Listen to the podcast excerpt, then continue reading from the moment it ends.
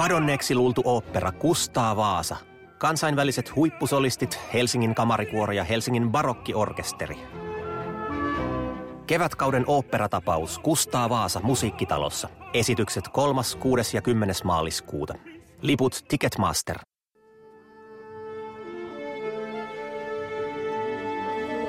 Musikaalimatkassa Siirin ja Lauran kanssa.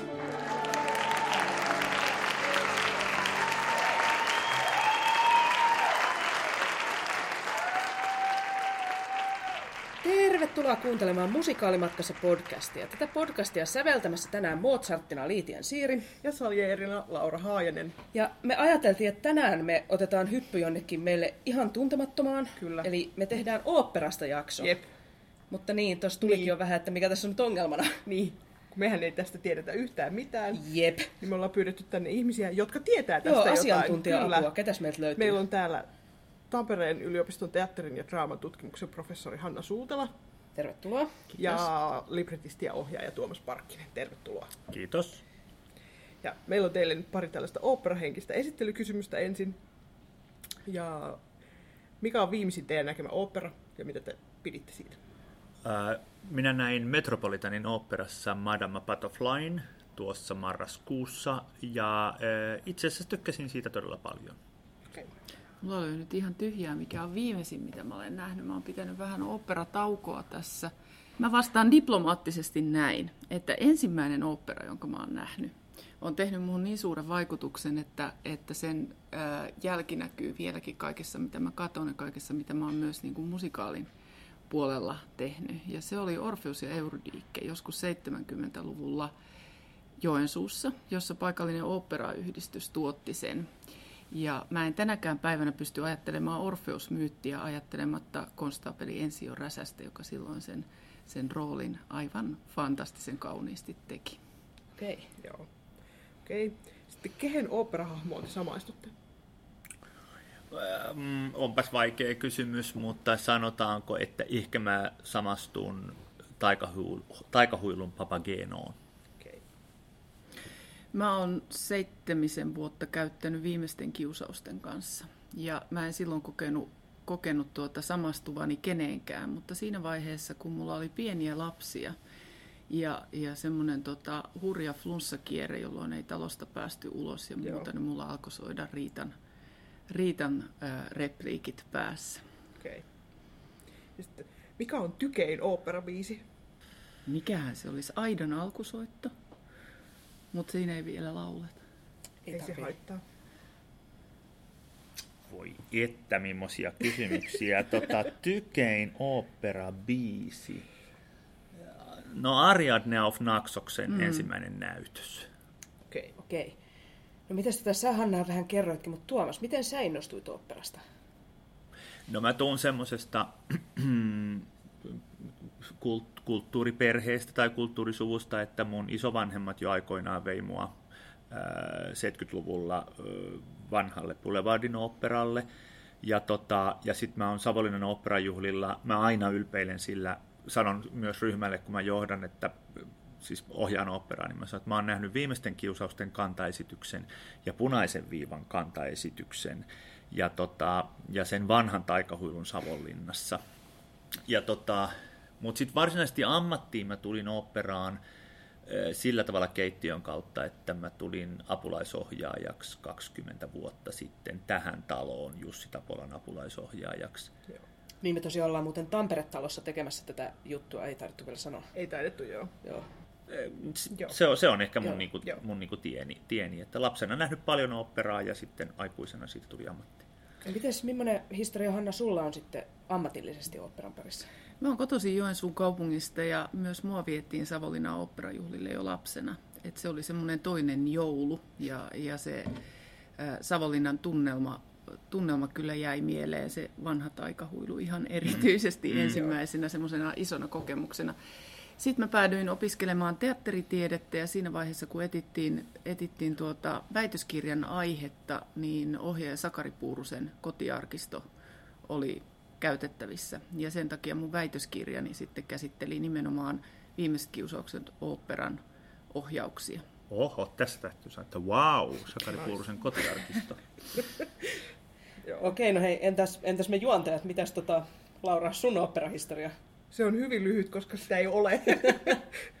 Mulla ei vaan, mä en ole nähnyt mitään operaa koskaan. Joo. Ainakaan en muista, että olisin. Mulla on vähän pidempi, mutta ei mikään pitkän pitkä mullakaan. Et siis mun äitini kanssa on urheasti yrittänyt kasvattaa mua kulttuurin paria veimoa kyllä niin kuin pienenä kansallisoopperaan. silloin tällä ja sit mua kiinnosti siellä enimmäkseen se väliaikapulla, että mitä saisi tällä kertaa. Kyllä mä oon nyt sitten vähän sen jälkeen käynyt pari kertaa omaehtoisesti oopperassa, mutta ehkä on pikkasen jäänyt sellainen tunne, että niistä vanhoista teoksista etenkään, että mä oon nähnyt jotain taikahuuluja ja kosifan tutteen, niin mä en saa ihan niin paljon irti kuin mitä jotkut oopperafanit varmaan näkee. He näkee jotain, millä mun silmät ei ole auenneet, niin sen takia nyt meitä molempia kiinnostaisi kuitenkin oppia lisää. Kyllä. Niin lähdetäänkö perusteista liikkeelle? Nyt lähdetään. Joo. Sitten tota, asiantuntijat kerrotte meille, että mistä tunnistaa oopperan? No varmaan operan tunnistaa siitä, että se lähes aina on läpisävellettyä klassista musiikkia, johon melkein poikkeuksetta kuuluu ainakin yksi vokalisti, eli siis henkilö, jonka instrumentti on oma keho, eli lauluääni. Hui, huikein hyvä määritelmä. Operoitahan ei ole ennen 1500-lukua ja sitten taas toisaalta moderni musiikki on klassista musiikkia myöskin, siis klassinen moderni musiikki. Tota, teatterin tutkimuksen näkökulmasta opera on oikeastaan pelkistetysti vain yksi teatterin muoto, niin kuin musiikkiteatteri muutenkin, musikaalit tai muut, mutta siinäkin perustaltaan semiottista ajattelutavassa ajatellaan, että se on nimenomaan se, jossa musiikki määrittää eniten. Turha ikään kuin taistella tarinan puolesta, musiikki kantaa sitä enemmän, enemmän kuin mikään muu osa-alue. Joo. Tota, mainitsitte jo niin musiikkiteatterin tuossa, niin miten sitten opera, sanoisitte, että eroaa esimerkiksi musikaalista? Mun mielestä tärkein on se, että, että musikaali ö, on sekin musiikin dominoimaa teatteria, mutta se ei ole klassisen musiikin laji. Ja, ja toisekseen niin musikaalin ei ole pakko olla läpisävelletty, vaikka Le Miserable nyt sattuu sitä olemaan. Et siinä on hyvin paljon enemmän, enemmän niin kuin, ö, liikkumavaraa. Ja mulle opera on ollut, ollut koko ajan niin kuin tutumpi tai tuttu teatterimuoto nimenomaan sen takia, että mulla oli lapsena mahdollisuus klassisen musiikin koulutukseen ja sitä kauttahan ihmiset opera-intoilijoiksi tulee. Että, että tavallaan se, kun sä sanoit äsken, että mitä sä näet tai et näe oopperassa, niin mä en kyllä ajattele näkeväni oopperassa, vaan kuulevani. Ja siinä saattaa olla yksi orientaatioero. Mä ehkä lisäisin, lisäisin tuohon jollain tavalla sen, sen tota, että Hanna sanoi jo, että, että tota, opera ei ollut ennen 1500-lukua, mutta, lukua, mutta että niin kuin musikaalia ei siinä muodossa, kun me siitä nyt tässä puhumme, niin ei ole ollut, ollut tota noin niin kovinkaan kauan mm. aikaa, että musikaali on kyllä syntynyt operan, operan pikkuveljeksi, että ensin on ollut opera, mutta että, että tota, koska siis kansanlauluja ja, ja semmoista niin kuin kevyttä musiikkia on se sitten minkä tahansa rallia tai renkutusta on ollut kaikilla kansoilla aina, niin ehkä, ehkä mä haluaisin lisätä tuohon semmoisen tietyn määritelmän, joka on aika poleminen ja siitä voidaan väitellä, mutta että, että kyllä operan ja musi, musikaalin erottaa toisistaan, että operan musiikki, se niin kuin sen sävellyksen struktuuri ja kaiken kaikkiaan se niin kuin volyymi on, se on ainakin musiikin näkökulmasta se on monimutkaisempaa kuin operamusiikki on monimutkaisempaa kuin musikaalimusiikki. Myös opera-libretot on monimutkaisempia sen takia, että, että alkuperäinen keksintö, siis opera on keksintö, italialaisten 1500-luvun teoreettikoiden yritys saada antiikin draama uudelleen henki. Ja sen takia ne yritti palauttaa myös sen ajatuksen, että operajuonet käsittelisi myyttisiä tarinoita. Ja tämä palaa siihen mainittuun Orfeukseen, että on, on ymmärtääkseni lähemmäs 8000 erilaista teosta, jossa Orfeus ja Eurydike naamioituna tai omana itsenään seikkailee, että Orfeuksen ja Eurydike löytää aivan valtavan monesta operasta, kun sitä kaivaa. Ja siinä tarinassahan on aina kyse musiikin ja sanojen välisestä suhteesta ja inspiraatiosta ja tämän tyyppisistä asioista. Et kyllä mä sanoisin, että operan niin kuin toinen vahva määritelmä on se rituaalinen juuri siellä, siellä mm. antiikin mytologiassa. Ja sitten kun vähän annettiin ohjetta tähän haastatteluun, että oltaisiin ikään kuin kansanomaisempia ja väännettäisiin rautalangasta, niin musta yksi semmoinen hyvin iso ja aika selkeäkin määritelmä on, että opera on aina akustista taidetta. Kyllä. Eli siinä ei ole minkäännäköistä äänentoistoa. Ja silloin se asettaa paitsi muusikoille, myös ennen kaikkea laulajille tietynlaisia vaatimuksia. Okay. Eli se kroppa pitää no. soida niin, että se soi sen orkesterin yli. Kun taas musikaalia ainakin tänä päivänä operetti aikoinaan 1900-luvun alussa oli vähän eri asia, musikaalikin oli, kunnes tuli äänentoisto, mutta tänä päivänä musikaali ymmärretään ehdottomasti niin, että se on vahvistettua musiikkia ja sitä lauletaan myös hyvin erilaisella tekniikalla kuin operamusiikkia. Okay. No, mites toi operamusiikki, että onko se siis joku ihan oma genrensä? Sä oot ehkä parempi vastaamaan tähän. Mun mielestä se on genre, jos puhutaan, että sitä käytetään oopperassa, mutta se ei ole musiikkigenre sillä tavalla ehkä, että, että se tarkoittaisi vain yhtä tu- tyyliä. Että kyllähän opera läpäisee nyt ainakin 400 vuotta erilaisia musiikkityylikokeiluja ja vai? Minusta opera ei ole oma genrensä, mm. silloin teatterikin olisi oma genre, vaan että teatteri Joo. sisältää useita, useita eri genrejä, niin kuin kirjallisuuskin sisältää. Joo. Että opera on niiden se yläluok, niin kuin ylämääritelmä, onko se sitten yläluokka. Ja sitten, sitten opera voi olla, opera voi olla yksinkertaisesti sanottuna siis tragedia ja komedia ja satiiria ja, ja varmaan kaikkea muutakin. Skifiäkin, skifioperoitakin on, aivan, mm. on, on olemassa siis. Monologioperoita ja niin edespäin. Siis opera voi kertoa siis ihan mistä tahansa. Mm. Ihan varmasti voi. Joo. Teatterikin voi kertoa Joo, ihan kyllä. mistä tahansa. Joo, ja kirjallisuus voi kertoa ihan mistä tahansa. Joo, no mistä ehkä niin kuin aloittelijan kannattaa sitten lähteä? Että mikä olisi hyvä opera niin kuin aloittelijalle aloittaa? Taikahuilu ehdottomasti. Okay. Taikahuilussa on, on loistavassa paketissa ka- kaikki se, joka mulle tuottaa nautintoa operassa. Ja, ja tota, se on se, josta mä oon itse aloittanut ja josta, josta tota, mä oon omatkin lapset opettanut okay. aloittamaan. Joo. Kun nyt noista genreistä oli äsken puhetta, niin taikahuilu on siis genreltään singspiel, eli laulunäytelmä ja taikahullussa on, on, olen sen myös ohjannut, niin pystyn ihan aika tarkastikin sanomaan, melkein 20 sivua on dialogeja, okay. joka on siis todella paljon kestollisesti. Se on melkein, no jos ei sitä yhtään lyhennä, niin se on yli puoli tuntia mm. dialogia. Joo. Ja sitten on selkeä musiikkinumero eli laulu. Eli se Joo. on nyt itse asiassa, nyt kun tuli mainituksi, niin se on hyvin lähellä musikaalia okay. ja laulunäytelmä määritelmältään. Sopii siihen. Pistää listalle sitten. Joo. Mitä sä Tuomas aloittelijalle suosittelisit?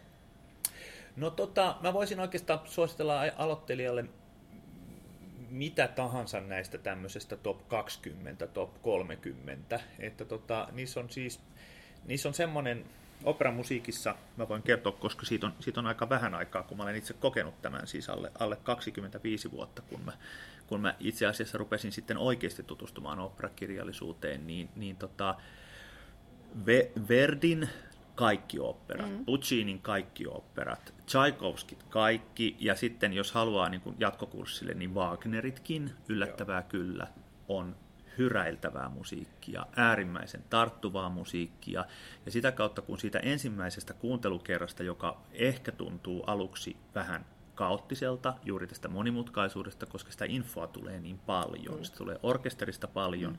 ja laulajilta ja kuorolta paljon. Mutta kun kuuntelee toisen, kolmannen ja ehkä neljännenkin kerran minkä tahansa Puccinin tai Tchaikovskin, mm.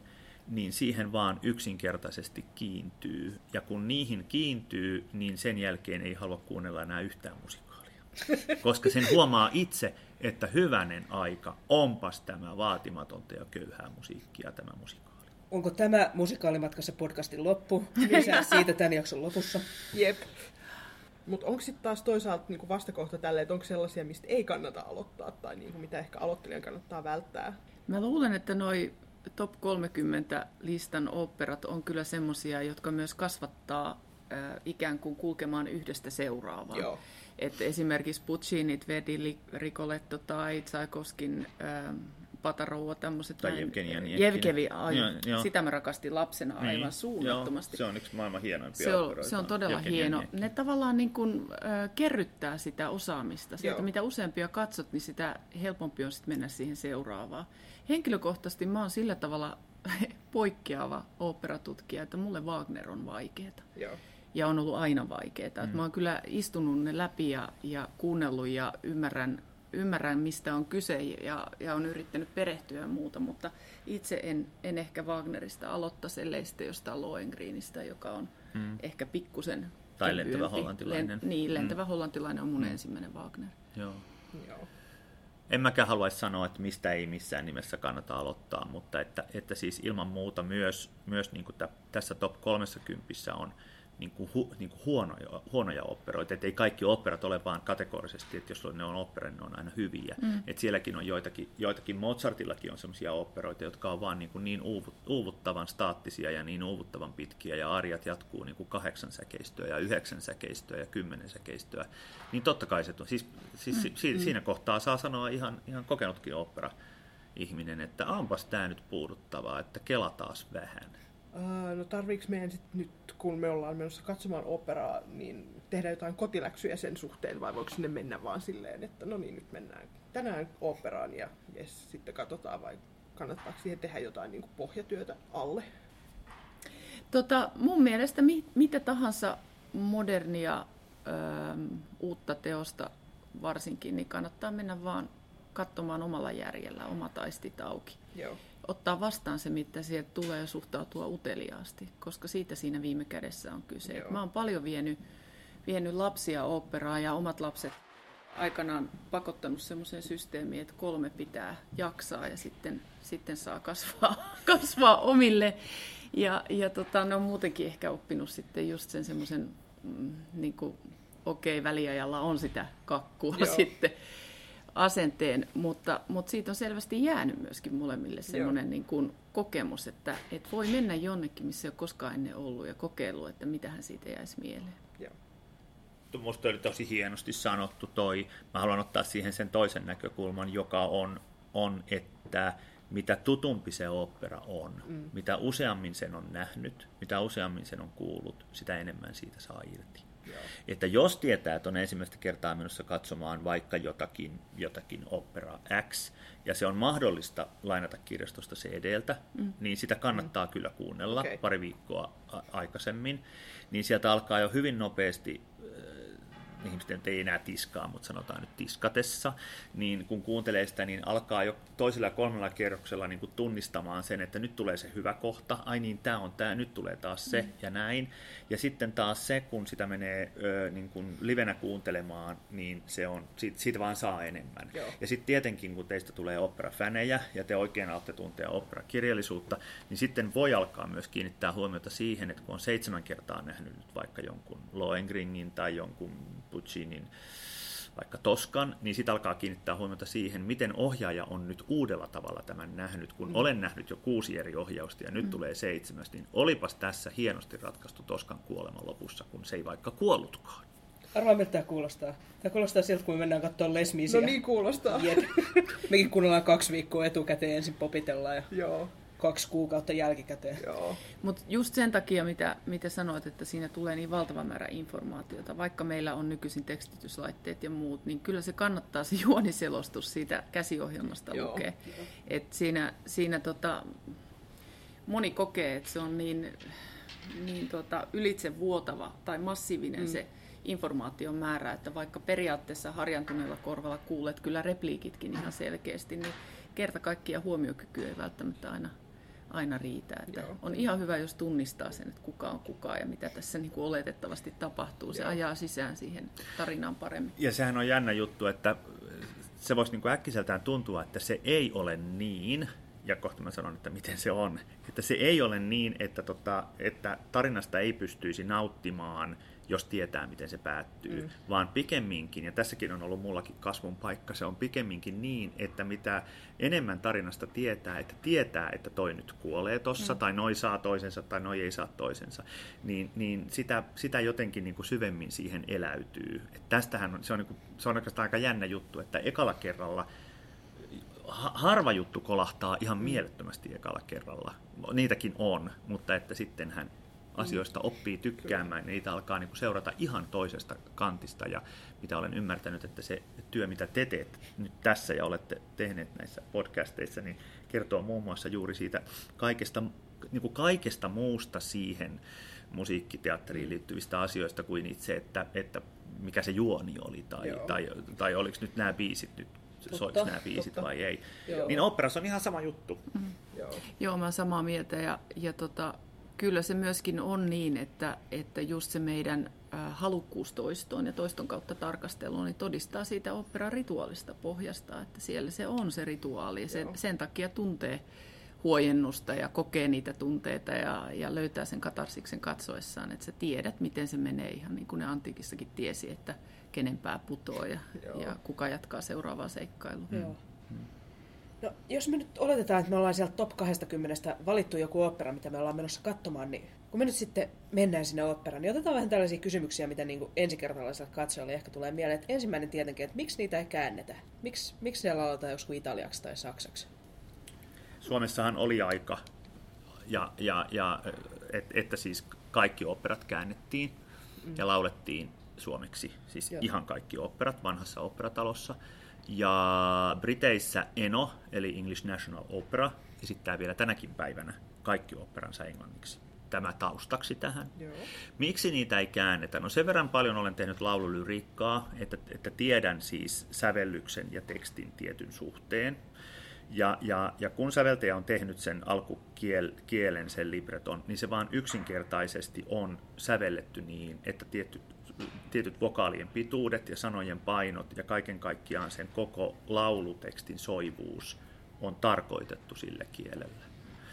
Ja sitten kun, kun Mä en itse asiassa osaa, mä en oikeasti tiedä siihen vastausta. Se on vähän semmoinen, semmoinen asia, niin kuin, niin kuin että Osaatko vastata tuohon? Miksi niitä no, ei käännetä? No siis mun mielestä tekstitys operassa on Suomessa luonteva muoto kääntää. Mm, niin koska me ollaan totuttu televisiossa siihen, että meidän pieni kieli käännetään, ähm, käännetään tekstinä eikä ruveta duppaamaan. Ja mun mielestä tämä äh, niin kun äänteiden merkitsevyys siinä musiikillisessa kokemuksessa on se avain. Ja mm. mä oon sitä mieltä, että tämä on musikaalien suuri heikkous. Musikaalikäännökset on ihan kauheita ihmiselle, mm. joka joka ymmärtää niin kuin sen, että ei tarvitsisi törmätä joka konsonanttiin tai kuunnella koko aikaa ääkirjainta, että voisi tehdä sen myöskin sen käännöksen jotenkin pehmeämmin. Joo.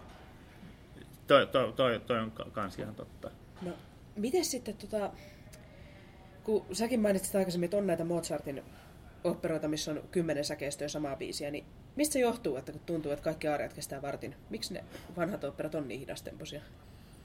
Toiset on, toiset ei. Mä sanon ihan samalla niin. tavalla, että Et joo. Mun ehdoton suosikkikohtaus, jota mä en lakkaa ihailemasta, on Figaro häissä semmoinen kohtaus, jossa onko siinä kuusi henkilöä, jotka laulaa samaa ja jokainen tarkoittaa eri, eri suuntaan, eri tarinalinjaa. Ja, ja tota, toisto on joskus myös sitä, että sen, sen ähm, sekstetin taikka, taikka jonkun muun ryhmän, että se viesti vaihtuu siinä, se fokus siinä viestissä vaihtuu matkalla, ikään kuin merkityksen kantaja vaihtuu. Ja sitten tietysti pääsee kokeilemaan sitä, että miten se musiikki varioi, kun siinä tulee enemmän ja enemmän sointuja mukaan niille laulajille. Että silloin se on mun mielestä musiikillisesti perusteltu se toisto. Mutta kyllähän missä tahansa arkkiveisussa tai kansanlaulussakin on tämä ilmiö, että jos alkaa kesken matkaa pikkusen niin kuin laiskut, laiskottaa, niin laittaa se sama ralli vielä kerran ja tulee vielä yksi kestä ja vielä yksi kestä, että kai se nyt on inhimillistä, jos jossain vähän semmoista venymistäkin on.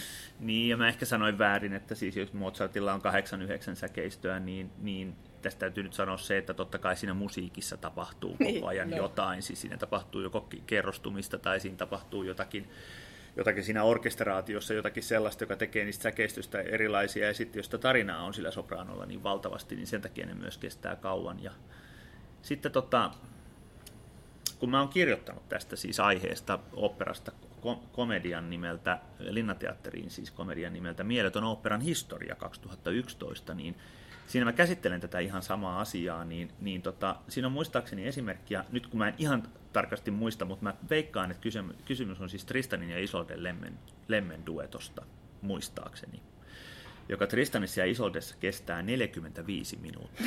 Niin. Yksi duetto. Ja siinä minun komediassani sitä ihmetellään, että miten voi lemmen duetto kestää 45 minuuttia. Ja toinen henkilö vastaa, että he rakastuvat siinä mm. aikana, niin kuka oikeasti rakastuu jo 45 niin. minuutin aikana. Että sehän on aivan järjetön pikarakastuminen, koska siis joskus rakastuminenhan kestää vaikka puoli vuotta tai vaikka 50 vuotta. Että Wagner suoriutuu siitä aika nopeasti. Mä voisin tuohon lisätä sen, että, että on myös sillä tavalla, että Mozartin aikainen ähm, teatterikulttuuri harrasti pitkiä aarioita. Niitä sanottiin vain monologeiksi tai deklamoinniksi, että kyllä se niin kuin pitkän ähm, monisäkeistöisen tarinan moodi tulee sieltä puheteatterin puolelta ihan yhtä lailla. Ja Joo. operahan on niin kuin esitysmuotona taltioitunut, taltio, siihen on taltioitunut semmoisia vanhan puheteatterin elementtejä, jotka on sitten taas puheteatterin puolelta jo kadonnut. Niin, mä haluan lisätä tähän vielä siis sen, että, että esimerkiksi juuri Mozartin operat, jotka on aika kaukaa säilyneet, klassikoteoksia, mm-hmm. ne on järjestään kaikki siis kolme tuntia ja osa on pidempiäkin. Muistaakseni Don Giovanni on siis voi olla kol, kolme ja puoli tuntiakin, kolme, neljä, viisi, jos kapellimestari on tosi hidas. Niin tota, paitsi että se on taltioinut meille siis sitä, minkälainen teatterikäsitys silloin on mm. ollut, se on ollut aika hidas, siis niin kuin, että hi, niin kuin hitaasti on asiat tapahtunut. Mutta myös se katsomiskokemus on silloin ollut hyvin toisenlainen, koska tota, silloin, silloin tota operaan mentiin niin, että siellä samalla syötiin ja juteltiin.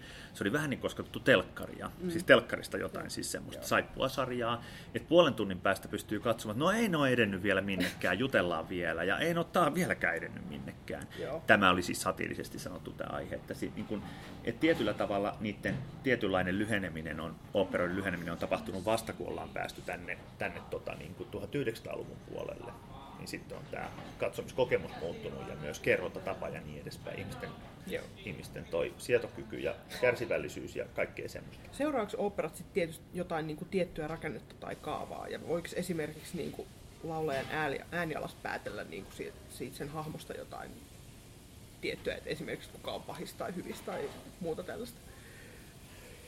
Öm, varmaan ainakin näistä top 30 operoista pystyy päättelemään ihan, ihan sen perusteella, että laulaako mies korkealta vai matalalta. Jos hän Joo. laulaa korkealta, hän on, hän on sankari, Joo. prinssi tai vähintään joku aatelinen. Ja jos hän laulaa matalammalta, niin hän on hyvin epäilyttävä roisto, jolla on joitakin pahoja ajatuksia, ja sama koskee naisääniä. Mm-hmm. Eli mitä korkeammalta nainen laulaa, sitä hyveellisempi hän on, ja jos hän laulaa matalammalta, hän on joko noita tai joku ennustaja tai vähintään äitipuoli tai pahan tahtoinen akka. Okay. Toisaalta feministit on esittänyt Catherine Clementin ää, tutkimuksen jälkeen semmoisenkin ajatuksen, että mitä korkeampi naisen ääni, sitä rääkätympi uhri. Että se on ikään kuin tämmöinen korrelaatio, että, että monet operatarinat, melodraamat on on hyvinkin väkivaltaisia ja ne Joo. päättyy eri, erilaisiin traagisiin päätöstarinoihin. Ja, ja Clemantilla on tämmöinen ajatus, että mitä korkeampi sopraanoääni, sitä voimakkaampi kärsimys. Ja tähän liittyy se sanonta, it's not over, over until the fat lady sings. Mm. Eli se liittyy siis siihen, että kun aikaisemmin ehkä kenties korkeat naisäänit olivat myös aika tukevia naisia, koska heillä täytyy olla sellainen instrumentti, että se kroppa soi, mutta että sopraanon kuolin aaria oli usein ja on usein juuri näiden top 30 lopussa. Eli tähän kärsimykseen ja kidutukseen liittyy se, että sitten se opera ei ole ohi ennen kuin sopraano kuolee, mutta ennen kuolemaansa hän laulaa kuolin aariansa. Siitä rakenteesta, jos haluaa siitä vielä, niin, niin tota, sanoa siis, että tietyllä tavalla, mä en sanoisi välttämättä, että libretot niin noudattaa mitään tiettyä rakennetta, mutta että, että varsinkin niin kuin tietynlaiset, jotka jotka on niin grande-operoita esimerkiksi, tai on tämmöisiä Verdin, Verdin aikakauden operoita, niin niissä on tietyn, tietynlaisia musiikillisia yhtenevyyksiä, joihin liittyy esimerkiksi alkusoitto tai, tai isojen kuorokohtausten tietyt paikat tietyssä kohtaa operassa, e, ja varsinkin pääsolisteille kirjoitettu ja tenorille kirjoitettu aaria tai esimerkiksi sopraanon, tenorin ja mezzosopraanon yhteinen tertsetti, eli tertsetti on se, missä kolme laulaa yhtä aikaa, niin sellaisia, sellaisia kyllä esiintyy todella paljon operoissa, että sikäli ne noudattaa tietynlaista kaavaa tai rakennetoistoa. Sitten täytyy muistaa, että, että on ollut myöskin tämmöisiä ähm, huippulibretisteja, joiden tuotanto on valtava ja saattaa, saattaa mennä niin kuin monenkin säveltäjän työn alle, mutta, mutta tuota, esimerkiksi Mozartille tehnyt. Di Ponte on ihan, ihan huikea. Ja toinen sitten Eugène Scribe, joka oli 1800-luvun ranskalainen kirjailija ja kirjoitti paljon myös niin sanottua triviaalidraamaa, semmoista, jota ei koskaan sävelletty, mutta joka niin kuin käy, tämmöistä käyttödraamaa. Vastaisi ehkä tänä päivänä jotain meidän päivittäissarjoja tai jotain tämmöisiä, siis samantyyppisellä ammattimaisella rutiinilla. Joo. Ja, ja tota, niissä kyllä tietysti toistuu sen tekijän kädenjälki mm. ja ne konventiot ja, ja ne tavat, joihin on totuttu. Monista Skribeen kadonneista puhenäytelmistä todetaan edelleen, että ne toimisi, jos niissä olisi musiikki, mutta niin. hänellä olisi tapa niin. tehdä ikään kuin libretto-tyyppistä tekstiä silloinkin, kun säveltäjä puuttuu. Miten tota, jos nyt miettii, että me ollaan siellä oopperassa, istutaan, katsotaan näyttämölle, mitä me siellä nähdään, että ohjataanko tai esitetäänkö oopperoita jotenkin eri tavalla kuin vaikka musikaalia? No, tota, mm, no ohjauksesta mä voin sanoa siis sen verran, että, että tota, ei, ei, neitä ohjataan hyvin, hyvin samankaltaisesti, että operassa on juuri se, mikä on tullut mainittua tässä jo aikaisemmin, että operamusiikki, kun se on läpisävellettyä ja säveltäjä tekee niin paljon sinne siis itse asiassa todella paljon rytmiä, sävyjä, niin, niin kaikki ohjaus operassa tapahtuu. Se tapahtuu vielä enemmän partituurin, eli partituuri on se, miss, mihin se nuotti on kirjoitettu, niin kuin sen sävelteen ja musiikin ehdoilla tapahtuu ohjaaminen. Musikaalissakin sitä toki tapahtuu, mutta että, että musikaalissa se ohjaajan sapluuna on pikkusen vapaampi, koska myös musi, musikaalin sitten musikaali, musiikkia esimerkiksi voidaan sovittaa uudestaan. Operassa sitä tehdään äärimmäisen harvoin. Sitä tehdään oikeastaan vain silloin, kun ei ole rahaa isoon orkesteriin, niin sitten sovitetaan se pienemmälle bändille ja se aina häviää siitä. Mutta sitten, että esitetäänkö sitä toisella tavalla, niin mä, toivo, mä toivoisin, että musiikkiteatteria esitettäisiin aina, aina niin kuin erittäin korkeatasoisesti ja hyvin. Eli tarkoitan sitä, että sitä, sitä laulettaisiin hyvin ja näyteltäisiin hyvin ja että se olisi, se olisi niin kuin näyttä, näyttävän näköistä. Että, että tota, mutta, mutta jo mainittu tämä laulutekniikka tekee siitä siis sen, jos mä ymmärrän nyt mitä esittäminen tarkoittaa, niin että kyllä niitä esitetään eri tavalla, että en, emme voi heittää ihan tosta noin vaan oopperalaulajaa musikaaliin, eikä se ole oikein suotavaa toisinpäinkään, että musikaalilaulaja alkaisi esittää oopperaa. Se, vaan, se on vaan niin kuin, se on vähän niin kuin eri urheilulaji, että toinen on niin kuin en tiedä, onko toinen kestävyyslaji ja pikajuoksu. Totta kai se kestävyysjuoksija, sen sadan metrin voi juosta, mutta se jää aika paljon niistä jälkeen ja mm-hmm. päinvastoin. Se on hyvä vertaus. Mä ehkä olen miettinyt tässä myös semmoista, että nykymusikaalit, jossa oletetaan, että tanssia on paljon, niin siinä on myös se fyysinen puoli, joka mm, vaikuttaa totta, siihen, että miten joo. lauletaan, että voiko, saako laulettua tanssiessaan, on, on yksi tämmöinen ammattitaidon kysymys. Ja se liittyy tietysti siihen, että ääntä voi vahvistaa. Mm. Toinen juttu, mistä mä oon nyt ollut kiinnostunut, on uudempien musikaalien tietoisuus mediamaailmasta. Että niihin kirjoitetaan jo etäisyys siitä, että me tässä esitetään. Niihin kir- kirjoitetaan semmoinen sävy, joka tuntuu olevan kauhean tietoinen siitä, että tämä on vähän niin kuin sarjakuvaa tai, tai tota, tämä ei ainakaan ole realistista. Ja, ja tota, se on mun mielestä kiinnostava piirre. Okei, nyt tähän vielä silleen niin kuin pienenä tiivistyksenä loppuun. Mikä on niin kuin, teidän mielestä parasta operassa? Mä vastaan nyt teatterin tutkijalle äärimmäisen sopimattomalla tavalla. Parasta oopperassa on uppoaminen. Okay. Se immersion kokemus, siis se, että, että kun opera potkaisee sua niin kuin oikeasti, niin, niin ne tunnetilat saattaa olla hurjia. Ja mulle, mulle tämmöinen niin kuin valtava ää, ristiriidan saattelema ää, tunnekokemus oli toi Eino Juhani Rautavaaran Rasputiin, jonka mä näin äärimmäisen väsyneessä tilassa. Mm. Ja, ja mä en läheskään kaikesta siinä, siinä teoksen libretossa pitänyt tai allekirjoittanut, mutta siinä, siinä kun Lilli Paasikivi lauloi lauloi keisarinnana lapsestaan, jolle hän oli siirtänyt perinnöllisen sairauden, niin mua rupesi itkettää niin paljon, vaikka mä oon paatunut ammattikatsoja, mm. että vahtimestari tuli koputtaa olalle, että onko rouva ihan kunnossa, että mitäs jos mentäisiin jäähylle. Ja se on kyllä niin kuin ehkä noloin teatterikokemukseni, mutta ehkä myös hirveän syvä muistutus siitä, miten opera menee ohi kaikesta siitä, mitä sä yrität kontrolloida. Että se vaan se vaan sitten kerta kaikkiaan upottaa sut johonkin, Joo. mitä sä et itsekään ihan tarkkaan tiedä, mitä se on. Musta toi oli tosi, tosi hyvin vastattu ja mä oon täysin samaa mieltä tosta, mutta mä haluan tuoda voisin sanoa, että on sama, mutta mä en viitti kerrata sitä. Niin tota, siis mun mielestä operassa on, on mä vastaan nyt ehkä kans tosi pöhkösti ja tosi populistisesti tähän näin. Niin mun mielestä operassa on parasta se, että tota, se on oikeastaan niin kuin, se on onneksi vielä taidemuoto, johon laitetaan aivan järjettömästi rahaa. Siis, niin kuin, mi, siis kaikki saa maksaa ihan mitä vaan, kun kyse on operasta. Niin se tarkoittaa sitä, että siellä on, siellä on useimmiten, kun menee semmoisiin operataloihin, jotka on hyviä, mm. Suomessa esimerkiksi nyt vaikka vaikka kansallisopera ja toivottavasti myös Tampere-talo, mutta mä tarkoitan myös ihan operaa, siis, siis tuota Eurooppaa tarkoitan, eurooppalaista operaa. Kun menee semmoiseen taloon, että tietää, että siellä on maailman parhaat laulajat, niin mm. niiden katsominen ja kuunteleminen on etuoikeus ja ilo, se virtuositeetti.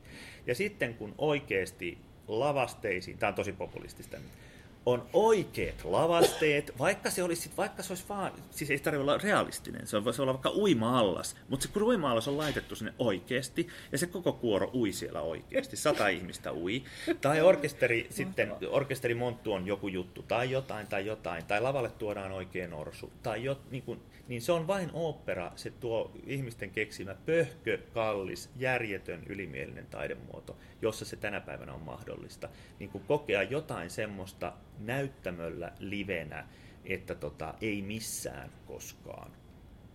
Joo. Tämä alkaa kuulostaa ihan aika jännittävältä. Kyllä. Ja siis mehän ei jätetä tätä nyt taas teorian tasolle ei tätä asiaa. todellakaan. Toimittajat lähtee seuraavaksi testaamaan. Me tullaan Kyllä. tänne Tampereen oopperaan katsomaan Veljeni vartija opera. Voitko tätä Tuomas kertoa vähän, että ensin, mikä on sun osuute siinä ja toiseksi, että mistä siinä on kyse? Mun osuuteni on siinä, olen siinä Veljeni vartija operassa paljon vartijana, eli olen sen kirjoittanut sen libreton ja ohjaan sitä nyt paraikaa. Ja se on siis tulossa helmikuussa Tampereen taloon ensiltaan. Se kertoo, Veljeni vartija kertoo vuoden 1918 Suomesta ja, ja Tampereesta ja Tampereella, Tampereen dramaattisista tapahtumista sisällissodan siinä mm, ennen sitä ja keväällä 1918. Siinä on keskiössä perhe, jossa isä on pasifisti ja hänen aikuiset lapsensa poika päätyy valkoisiin ja tytär punaisiin. Ja näiden kolmen henkilön kautta siinä, siinä operassa valotetaan tätä ö, sotaa ja niitä ta- tapahtumia kolmelta eri rintamalta. Okei, sanotko, okay. että kuka sen on säveltänyt? Sen on säveltänyt Olli Kortekangas. Okay. Ja sen johtaa Santtu Matias Rouvali. Yes. Selvä. No sitä me nyt sitten seuraavaksi lähdetään Sinne sitten.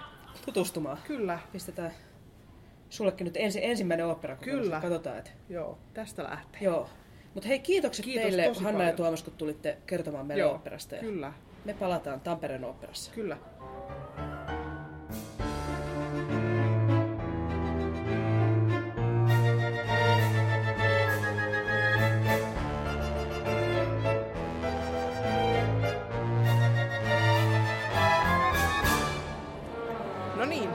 Tampere-talolla tässä pari viikkoa myöhemmin. Joo, kuten äänimaailmastakin varmaan kuuluu, niin opera-esityksessä. Opera on lähdössä tästä. No, mites tota, sen perusteella, mitä me nyt tuossa äsken juteltiin, niin millaiset fiilikset? No aika, aika jännät fiilikset nyt tosiaan, kun tämä on ensimmäinen opera, minkä mä niin näen. Joo. Et, et, et mitä tästä nyt tulee, kuinka hyvin pysyy kärryillä. Pitää vähän äkkiä yrittää luke, lukasta tota käsiohjelmaa vielä tuossa ennen kuin tämä nyt alkaa. Joo, niin kuin saatiin ohjeet tuossa, Niin. että kannattaa perehtyä juoneen Joo. niin en yrittää ehkä kokonaan ehdi lukea, mutta Joo, edes sen ykköspuolikkaan, Niinpä. niin se ehtisi vähän perehtyä. joo. Mut joo, niin tähän vaikuttaa aika silleen mielenkiintoiselta toi niin kun, mitä tuosta nyt lavasta näkee. Niin Joo. Tämä on siis aika hyvin synkkää sävyä tuolla näyttämöllä. Joo. Jotenkin, siis musta tämä koko tunnelma on sellainen ihana, kun tänne tulee, että kun tuolla just tuo orkesteri lämmittelee. Niin. Ja jotenkin siis tämähän on huikean kokonen tämä paikka Niin on. teattereihin. Niin Joo, Jotenkin sillä siis mulla on semmoinen kivalla tavalla jännittynyt olo. joo, sama. Joo. Joo, kyllä nyt, nyt katsotaan mitä tästä tulee. Nyt sivistytään. Kyllä, Opera, yes. No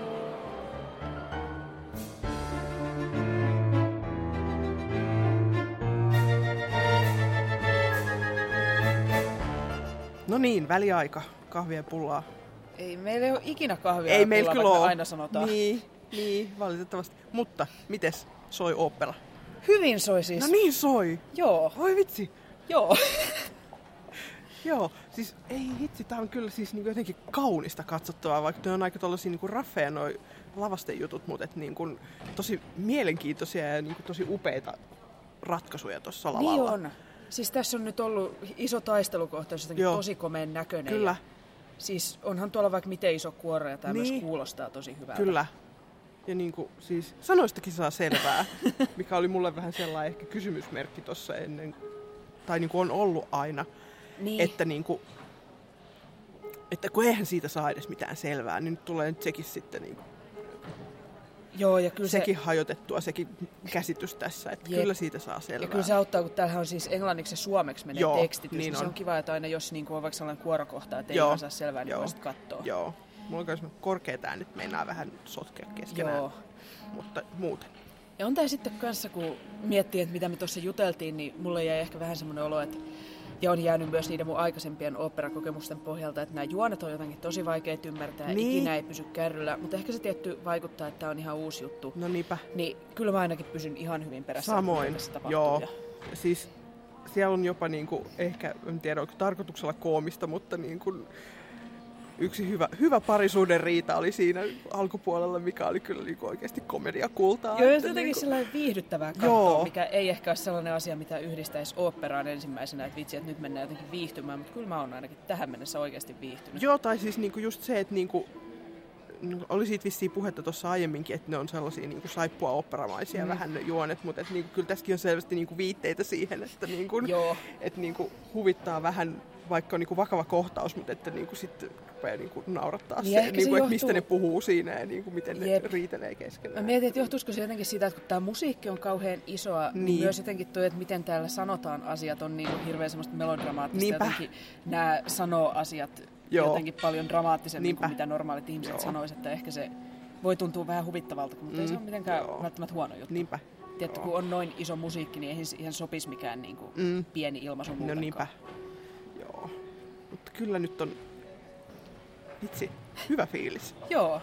Joo. Tämä on mahtavaa, me ollaan katsoa jotain sisällissotajuttuja, me ollaan hyvällä fiiliksellä. Hyvällä fiiliksellä, joo. Mut jees, Jees, me palaamme. me palaamme.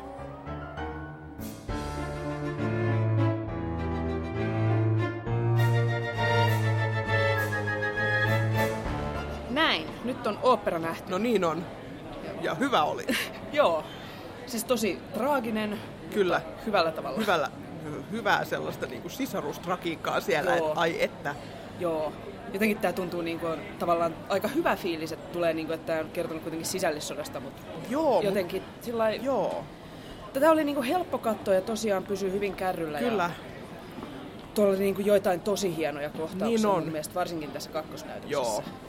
Se oli Kyllä. tota, hieno, kun tuossa oli semmoinen biisi, minkä kuoro lauloi ilman säestystä. Joo.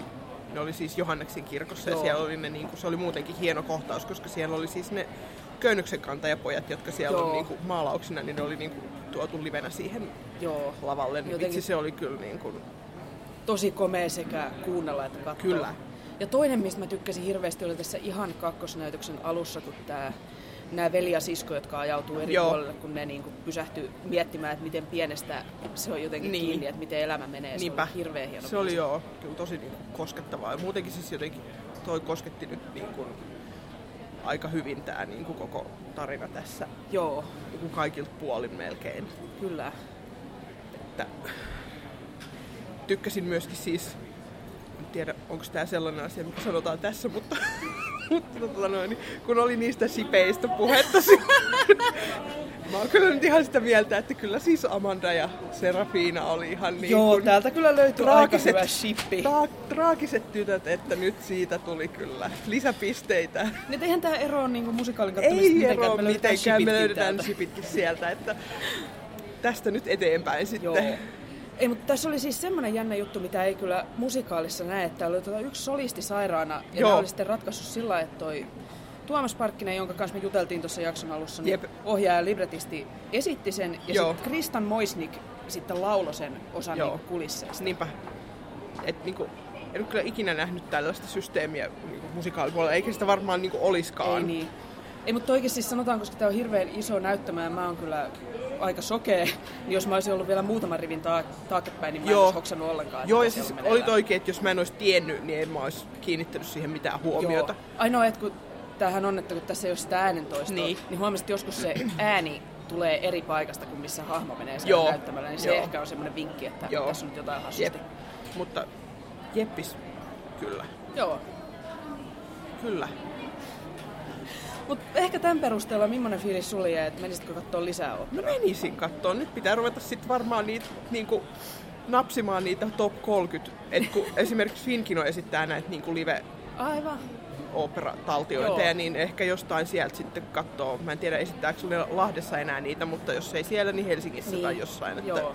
tässä nyt se olisi kohtalaisen silleen helposti saatavilla kuitenkin. Joo, ja ehkä voisi niinku kansallisoopperassa käydä katsastamassa. Joo, vois Et nehän tekee myös sitä, että jos ei pääse paikan päälle, niin joskus tulee esimerkiksi HSTVn kanssa Hesarin Joo, ja siis just, niillä oli just vähän aikaa sitten oli just joku Joo, Madame Butterfly. Niin oli ne striimas sen. Mun piti jo melkein katsoa se, mutta mä unohdin. Joo, tämä Veljeni Vartijahan tulee nyt, niin kuin meidän jakso julkaistaan tiistaina, niin sama viikon keskiviikkona Jep. Ylellä striiminä, että kannattaa Joo. katsoa. Pitäisi ehkä ottaa uusinta kierros siitä. Niin mäkin ajattelin. Joo. Mutta joo, ehdottomasti siis, paitsi että on ollut meille hyvä kokemus, niin jotenkin siis, jos niinku kellekään on herännyt tämän meidän jakson myötä semmoinen fiilis, että oopperaan voisi tutustua, niin eiköhän me voida sanoa, että kannattaa Kyllä, kokeilla. sinne vaan. Joo. Es. Ei se ole niin vaikea selkosta ja korkealentosta kuin miltä ehkä tuntuu. Ei, meillä oli kiva. Meillä oli kivaa, kyllä. Ja nyt, ennen kuin me ihan pannaan tämä jakso pakettiin, niin me halutaan tota, tehdä tiettäväksi, että Musikaalimatkassa podcast etsii kannatusjäseniä. Kyllä. Nyt voi kympillä per vuosi tukea meidän podcastin tekemistoimintaa. Ja tota noin, niin siitä saa jopa niin kuin yllätyslahjan, että se ei ole pelkästään se, että me viedään teidän rahat ja pistetään ne podcastiin, vaan niin Juu, ja me annetaan takaisin. siitä saa niin kuin, myös tämän niin kuin vakio podcast-tuotannon lisäksi saa myöskin ekstraa. Kyllä, siitä saa jakson, mitä ei ole mahdollista kuunnella millään muulla tavalla kuin saamalla sen kannatusjäsenlahjaksi. Kyllä. Ja siis kaikki se 10 euroa, minkä te annatte meille, niin se menee täysin tämän podcastin tuotantokulujen kattamiseen, että palkkaahan me ei tästä oteta. Jep. Ja siis tämä on sellainen, että jos vaikka kuuntelis nyt jotain niin kuin syyskuussa tätä jakson niin kuin, jaksoa tai mitä tahansa, niin silti voi vielä niin kuin, Kyllä. tulla jäseneksi, ja kun kaikki tämän vuoden aikana Joo, kaikki saa sen liittyneet. jakson sitten. Joo, Eli pistäkää viestiä osoitteeseen musikaalimatkassa at gmail.com. kyllä. Ja pistäkää myös viestiä, jos tämä oopperahomma on herättänyt jotain Joo. ajatuksia. Että jos teillä on meille oopperavinkkejä, Jep. Tai jos on jotain omia hyviä tai erilaisia oopperakokemuksia, niin meille vaan. joo, antakaa tulla. Kyllä. Eli me ollaan Facebookissa nimellä Musikaalimatkassa ja Twitterissä at musikaalimatka. Jep.